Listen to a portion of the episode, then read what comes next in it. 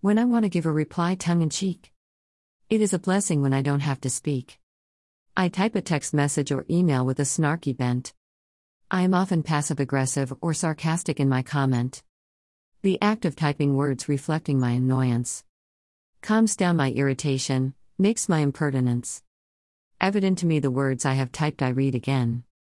Almost always, from sending the message, I refrain.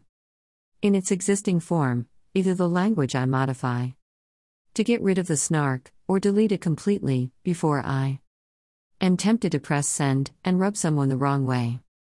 Therefore, I prefer written communication to verbal any day. Words once spoken cannot be retrieved. But a message can be retyped or deleted before it's received. In composing a message in an emotional state, my emotions get reined in, my annoyance dissipates. I don't end up placing my foot in my mouth. I don't commit a faux pas I can do without.